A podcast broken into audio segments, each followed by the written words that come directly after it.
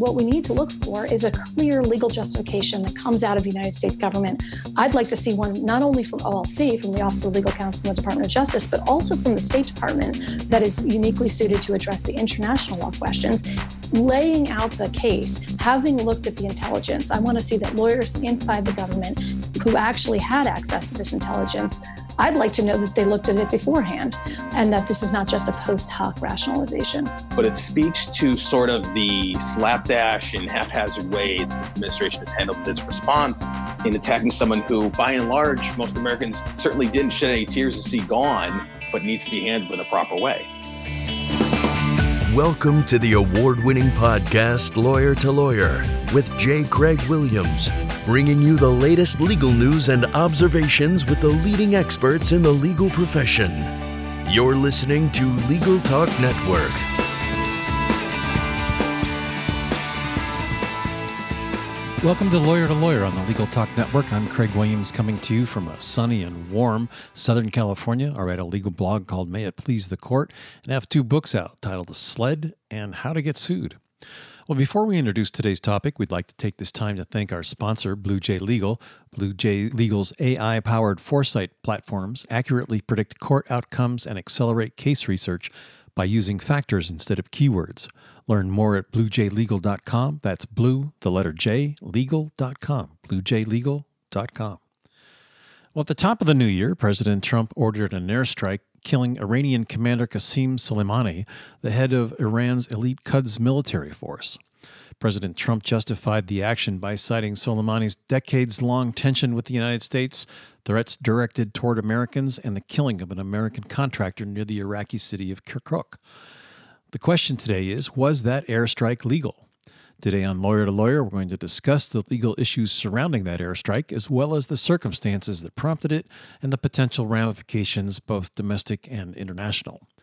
To help us explore this topic, we've got two great guests for you today. First up, we have returning guest attorney Bradley P. Moss from the law office of Mark S. Zaid, PC.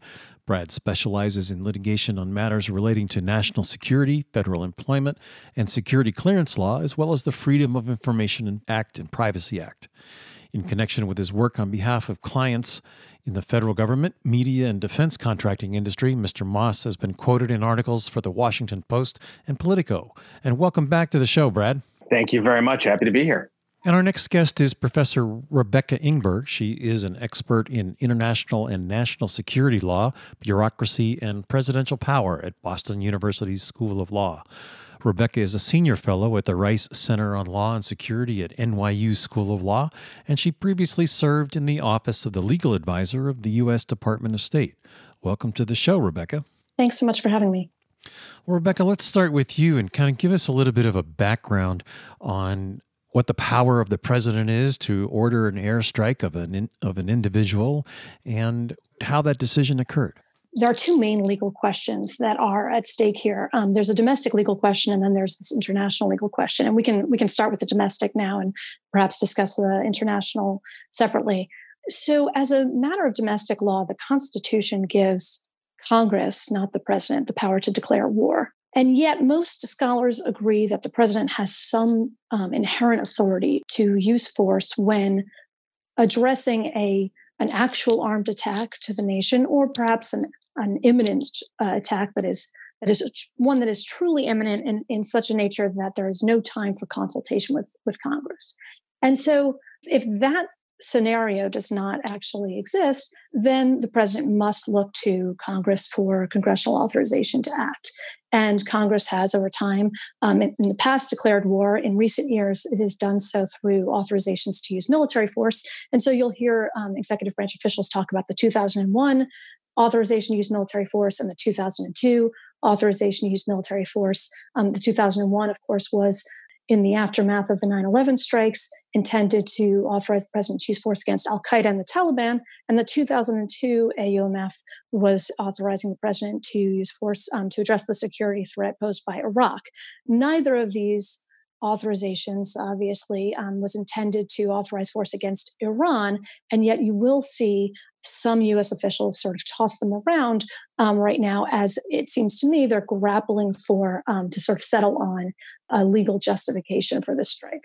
Well, Brad, what's the intelligence behind this? I mean, we've heard from a number of the administrative officials that there was an imminent threat and that was justified for President Trump to order this airstrike, but really nothing's come out about that yet. Yeah, and that's been kind of the uh, the the, le- the, least transparent aspect of this. It's been rather concerning, not only from a legal standpoint, but more particularly from a public interest and public understanding standpoint. So, you know, as my colleague m- mentioned, you know, a lot of this is kind of built in the idea that Congress has the power to declare war, but the president has a lot of authority, a lot of discretion when handling sort of these, you know, urgent and exigent circumstances to respond. And so, what Congress had done in the aftermath of the Nixon era and everything like that was they had built in certain notifications, requirements to provide information to uh, relevant committees of Congress when the president's going to act in sort of that exigent circumstance, as we know as like the Gang of Eight, as we know as the War Powers Act, in terms of these specific individuals and relevant leadership individuals who have to be notified. And so far, that largely has not happened. We're just now starting to have some of the relevant players, some of uh, the relevant members of leadership in the House and Senate and in the relevant committees start to learn the details of what it was that the administration was relying on upon relying upon.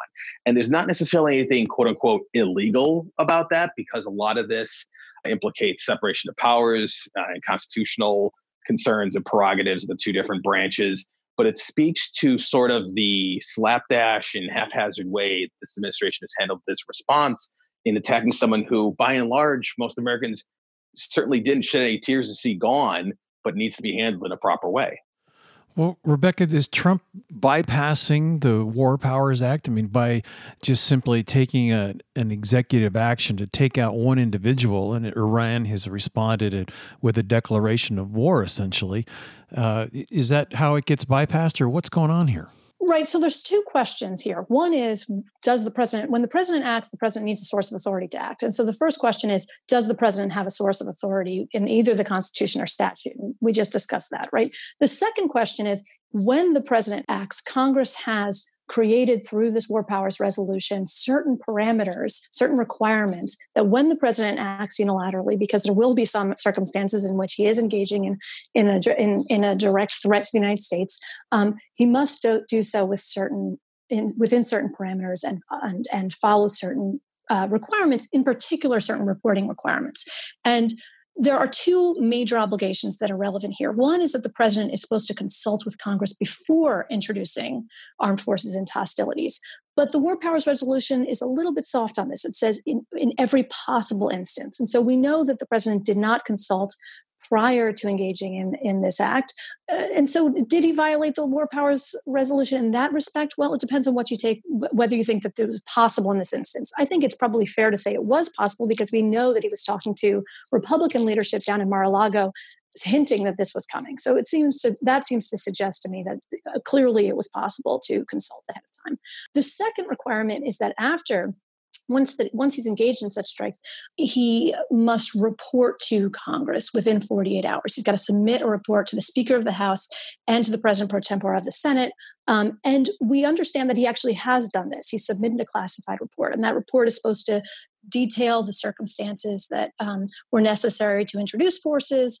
It was supposed to include a legal justification and explain the estimated scope and duration. Now, we know that there was a report that was filed. We know that it was classified, so we don't know what was in it. But we also know that Nancy Pelosi suggested that it raises concerns with her. And the suggestion is that it sounds like there probably wasn't the the hard, sharp evidence included in the report that would suggest that this was truly the kind of imminent situation that would call for the president needing to respond without getting authorization from Congress in the first place. And Brad, what are the consequences here? I mean, if it's determined that there wasn't an imminent threat and that there wasn't justification for this assassination, which essentially it was, what happens? Well, and this is the realities of the wonderful constitutional republic we live in, and the way the Constitution was framed is the only consequences are political. There are always never ending inherent tensions between these two branches with respect to the ability of the president to act and the extent to which he has to keep Congress informed and Congress's ability to restrain it. There is certainly no ability to render what happened a criminal action by, you know, against the president or anything like that. That simply doesn't exist. The only thing that Congress has right now, and this is what uh, my colleague mentioned, was, you know, in terms of the War Powers Act, the initial finding was it was reported to Nancy Pelosi in this classified notification was that initial part. If there are going to be deployments of additional forces, if there's going to be sustained military action, the president has a set period of time. I believe it's I'm going to mess it up. It's either 30 days or 60 days. I can't remember the figure. 60 off the days, yeah. 60 days. Thank you. To secure approval from Congress to authorize that deployment of military forces. Absent that, the way the War Powers Act you know contemplates and considers a scenario the operation is supposed to end. What no one knows is what will happen if the president simply says i don't care that you didn't authorize it. I'm doing it anyway. We almost had this constitutional crisis in gulf war one with the vote to you know go into uh, Iraq to repel their invasion of Kuwait. We don't know what would have happened then if the vote hadn't passed if this were to happen now, we don't know what would happen because there's no clear uh, parameters, no clear uh, precedent of how to resolve it. It's an inherently political question. And so that's going to be more than anything for the president, especially leading up uh, to his reelection fight over the next few months, is whether or not there's a political cost to how this was handled. Rebecca, at the top of the show, as you were explaining the background, you mentioned that there was also an international aspect to uh, the consequences here, or to the to the situation. And does that include uh, some of the allegations that have been made by Iran that this actually constitutes a war crime? And is there a forum where that could be prosecuted? And if so, how? Yeah, so there's there yet again there are two different major issues going on um, on the in the international law space. One is whether the United States was prohibited from using force in Iraq to attack um, Soleimani, and the other is within the context of an armed conflict. Is any particular action that the United States takes lawful? And that's where the issue of war crimes comes up, and that's where the issue of the president's recent um, proposal to attack cultural sites of Iran, which is clearly a war crime, um, is implicated. But on the first issue, the prior issue, can the United States use force in the first place? Under both treaty law and custom, um, states are prohibited from using force against the territorial integrity of other states. So there are certain narrow exceptions, but that's the baseline rule. And the exceptions include consent, they include when the UN Security Council authorizes force. Neither of those are relevant here. Consent is interesting because we're actually in Iraq due to Iraqi consent, but Iraq did not consent to this particular operation and they control the parameters of the consent to use force in their territory. So we don't have either of those things. And so the only thing we're left with as a justification, as a possible justification, would be self defense. And so here again, international law raises the same question we're raising in, in, in um, domestic law, which is was this, were we truly facing an armed attack or an imminent armed attack? Now, Iraq did not attack us. And yet we're using force in Iraqi territory. And so the question is did Soleimani pose a, such a threat that um, Iraq was unwilling or unable to mitigate, such that it was necessary for us to act in Iraqi territory? So that's the international law question. And that is a very, very high bar. And none of the evidence that we've seen thus far come out suggests that we've met that bar. Of course, the intelligence is classified. And so what we're what we need to look for is a ju- is a clear legal justification that comes out of the united states government. I'd like to see one not only from olc from the office of legal counsel and the department of justice but also from the state department that, that is uniquely suited to address the international law questions. Laying out the case having looked at the intelligence i want to see that lawyers inside the government who actually had access to this intelligence I'd like to know that they looked at it beforehand um, and that they that this is not just a post hoc rationalization. Well, as we look at that justification, let's talk about what's going on in the media. I mean, Brad, we've seen a significant change in the media's response to this particular uh, crisis compared to in the past, where we talk about weapons of mass destruction.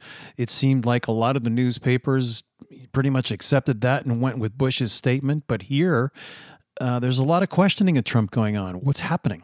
Yeah, so there's two parts to this. So one is that yeah, you know, in 2003 and 2002, leading up to you know, Operation Iraqi Freedom and Gulf War II, there was certainly a level of uh, deference to the statements coming out of the Bush White House that what was being outlined, the explanations being provided about what Saddam Hussein was involved in was true. And we're also dealing, you know, we were, we were just months, uh, sorry, two years out from 9 11 at that point. And so there was a lot of reticence, a lot of hesitation not only amongst members of the media, but a lot of political figures to push back too hard on it um, you know, the levels of nationalistic pride was still very high. And so there was a concern about how skeptical to be, not to say that there weren't some who were skeptical and rightly so. And a lot of individuals got burned by that. You see a lot of political figures to this day. We're in, you know, we're in 2020. We're still talking about people's votes on the AUMF to go into Iraq. You know, Joe Biden still has to talk about it. Hillary Clinton was still talking about it in 2016. You know, this still remains something that a lot of Democrats felt burned over, and a lot of members of the media felt like they kind of got you know fooled by the initial statements coming out of that White House. And the second part, though, is the credibility issue that this particular president has. He has very much spent the last three years trying to push this idea of alternative facts, trying to push the idea, you know, as Rudy Giuliani said, the, tr- the truth isn't truth. You know, always having an issue with whether or not he what he expresses, what he says is act is factual, is actually accurate. And so that's part of the underlying problem he specifically faces, in that the media is uh, picked up on in terms of why they're pushing back because there's been three years of this fight, three years of fact checking and correcting the president's statements, and so that's underlay as a more inherent foundational problem for the president the resistance to just accepting hook, line, and sinker what's coming out of the White House. And Rebecca, as you stated before, you know, there's got to be some notification to Congress of what's happening here. Trump has come out and said for the last three years, don't trust intelligence agencies. You know, instead we're gonna we're gonna take the word of Russia for some things, and we're gonna take the word of Korea for some other things. Now he's saying that maybe tweets serves as notifications to Congress. How does that work constitutionally? Yeah, we're really seeing Trump's delegitimization of his own intelligence agencies um, come back to bite him, right? Because he's been telling us for forever that we shouldn't be um, that we shouldn't trust anything the quote unquote deep state is up to, and now he's saying no, this is this is all. Uh, you can leave everything in their hands and, and allow and allow me to basically bring us to war on the word of their of intelligence that he's been denigrating for years. Now, uh, you know, I'm inclined to take a more middle ground between those two poles. As a matter of classification issues, I, I'm extremely um, sympathetic to the argument that we can't release all information to the public. Um, we burn sources, we burn methods.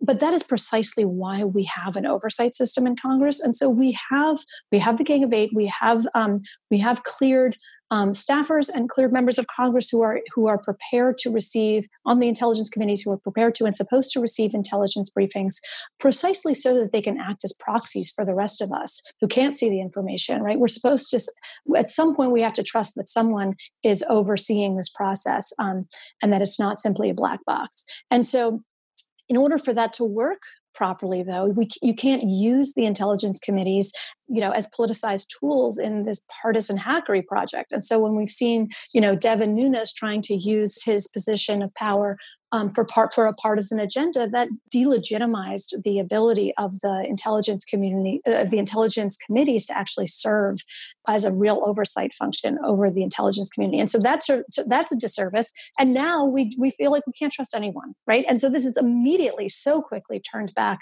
to bite the president Right. Well, before we move on to our next segment, we're going to take a quick break to hear a message from our sponsor. We'll be right back.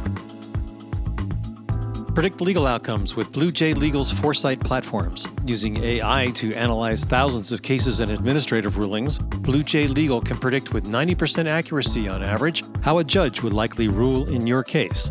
Plus, you can research by factors and outcomes to find the relevant cases in seconds.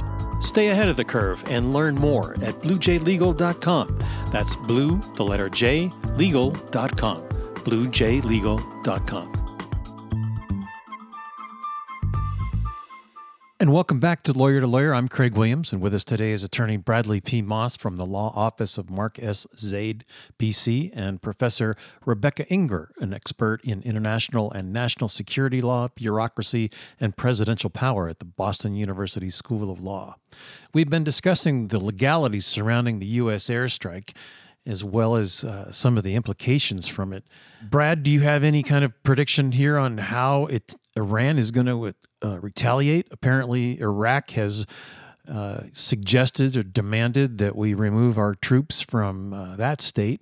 So it looks like our influence is going to be dwindling in the Middle East. Yeah, and that has to be kind of you know the sixty-four thousand dollar question that we're facing at the moment is what will the Iranians do here? I mean, this was a very senior figure uh, in the Iranian government. They certainly are not prone to just taking it sitting down any more than we would be if it was one of ours. Um, and they will certainly want to respond, but at the same time, you know, the, the leadership there is not necessarily suicidal. They have to know that, especially with someone like Trump uh, serving in the White House, that a, a counter response to anything they do would be massive and arguably disproportionate, but it would be a massive response that would come out of the United States. And so they have to figure out what can they do to save face politically, to, you know, to satiate their grassroots and to satiate the public, which right now, I mean, there was massive funeral processions for Soleimani uh, in Iran and various other areas within the Middle East. You know, what can they do to make it appear like they've responded without actually bringing down the hammer of whatever Donald Trump would unleash? And so you're going to see certainly some rocket launches, a lot of I would say skirmishes almost is best phrase I'm looking for at the moment uh, within the green zone in Baghdad, um, in terms of where a lot of U.S. forces are deployed in the area at the moment. And this is just me hoping more than anything. At the moment, I think they're going to try to basically look for whatever little way they can to exact some, you know, small measure of of retaliation without truly angering Trump to the point that he just says, all you know, all gloves are off, let's go. Because they are not going to want to see what he would possibly authorize that another president probably wouldn't. And we've seen that with some of the comments the president's been making, that he's been talking about bombing cultural sites, would which, you know, put aside international law, that would be a violation of US federal law and we would run afoul of you know U.S. military rules and procedures in terms of how we do not deliberately strike foreign cultural sites in a time of war. So you, they they're, they're not going to want to poke in such an unpredictable bear, no matter how angry they might be at the moment. Rebecca, under international law, does Iran at this point have a, a legal justification for a declaration of war and uh, a counterattack against the United States? Well, the question for Iran is the same question we are facing. It is um, can we use force in a particular place uh, against a particular target?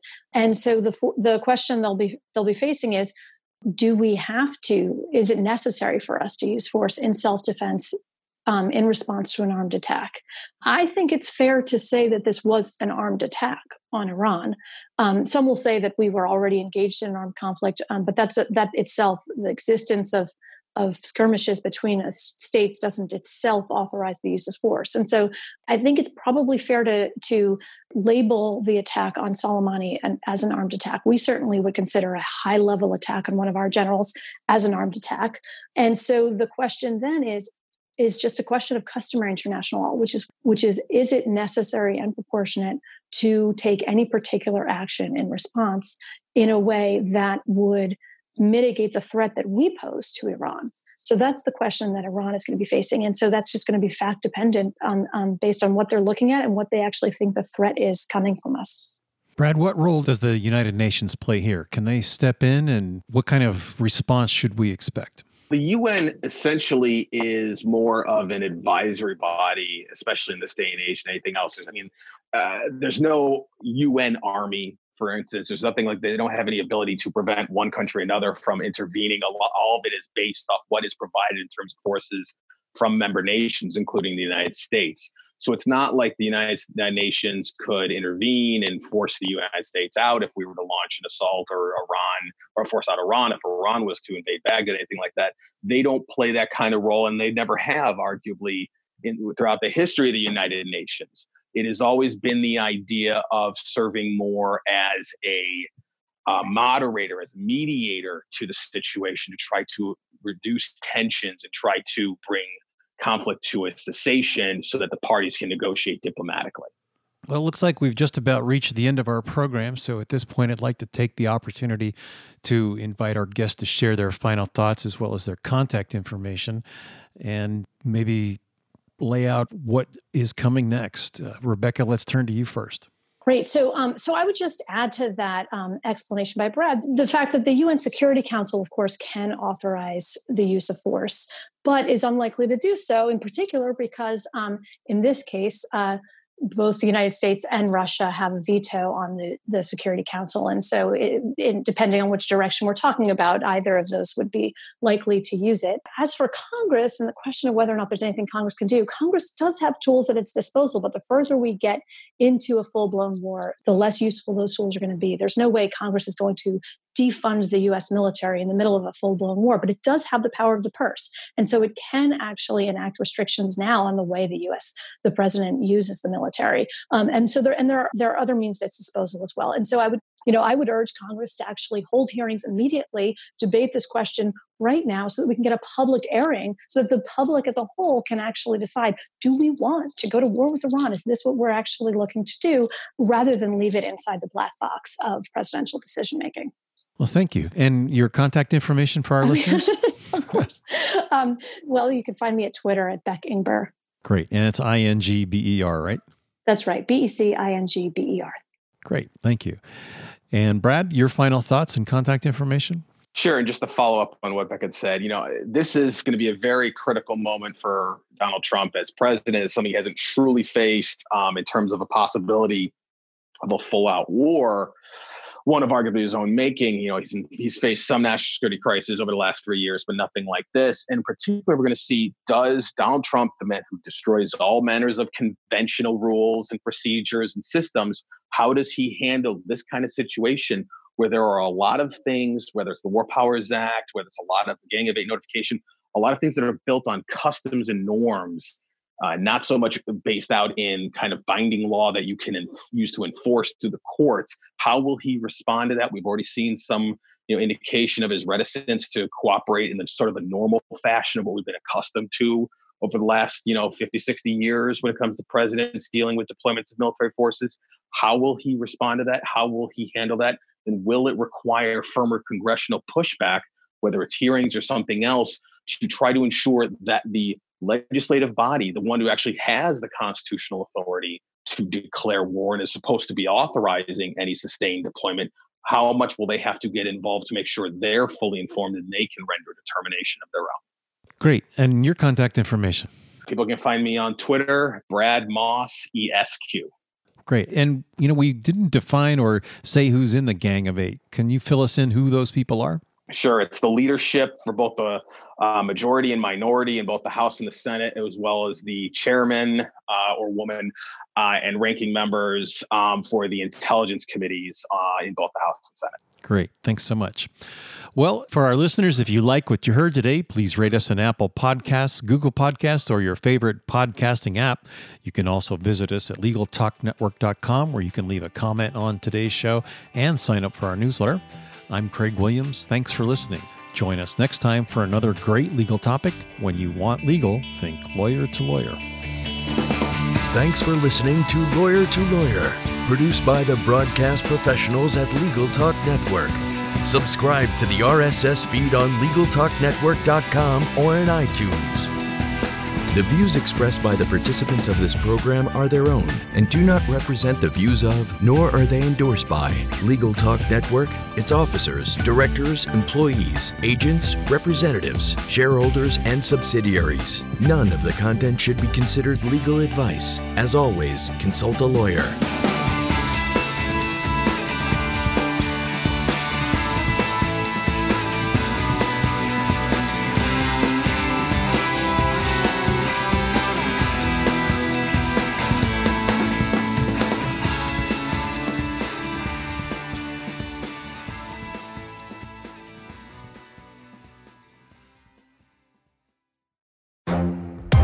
The Lunch Hour Legal Marketing Podcast, your resource for the tips and tactical advice you need to grow your business. Plus, keep up with the news and commentary you crave to stay one step ahead. It's hosted by me, Gyi Tsakalakis. And me, Conrad Saam. Every other week, we break down the issues holding back your marketing strategy and talk about the changes you need to be prepared for. Check out the Lunch Hour Legal Marketing Podcast wherever you get your podcasts or on YouTube.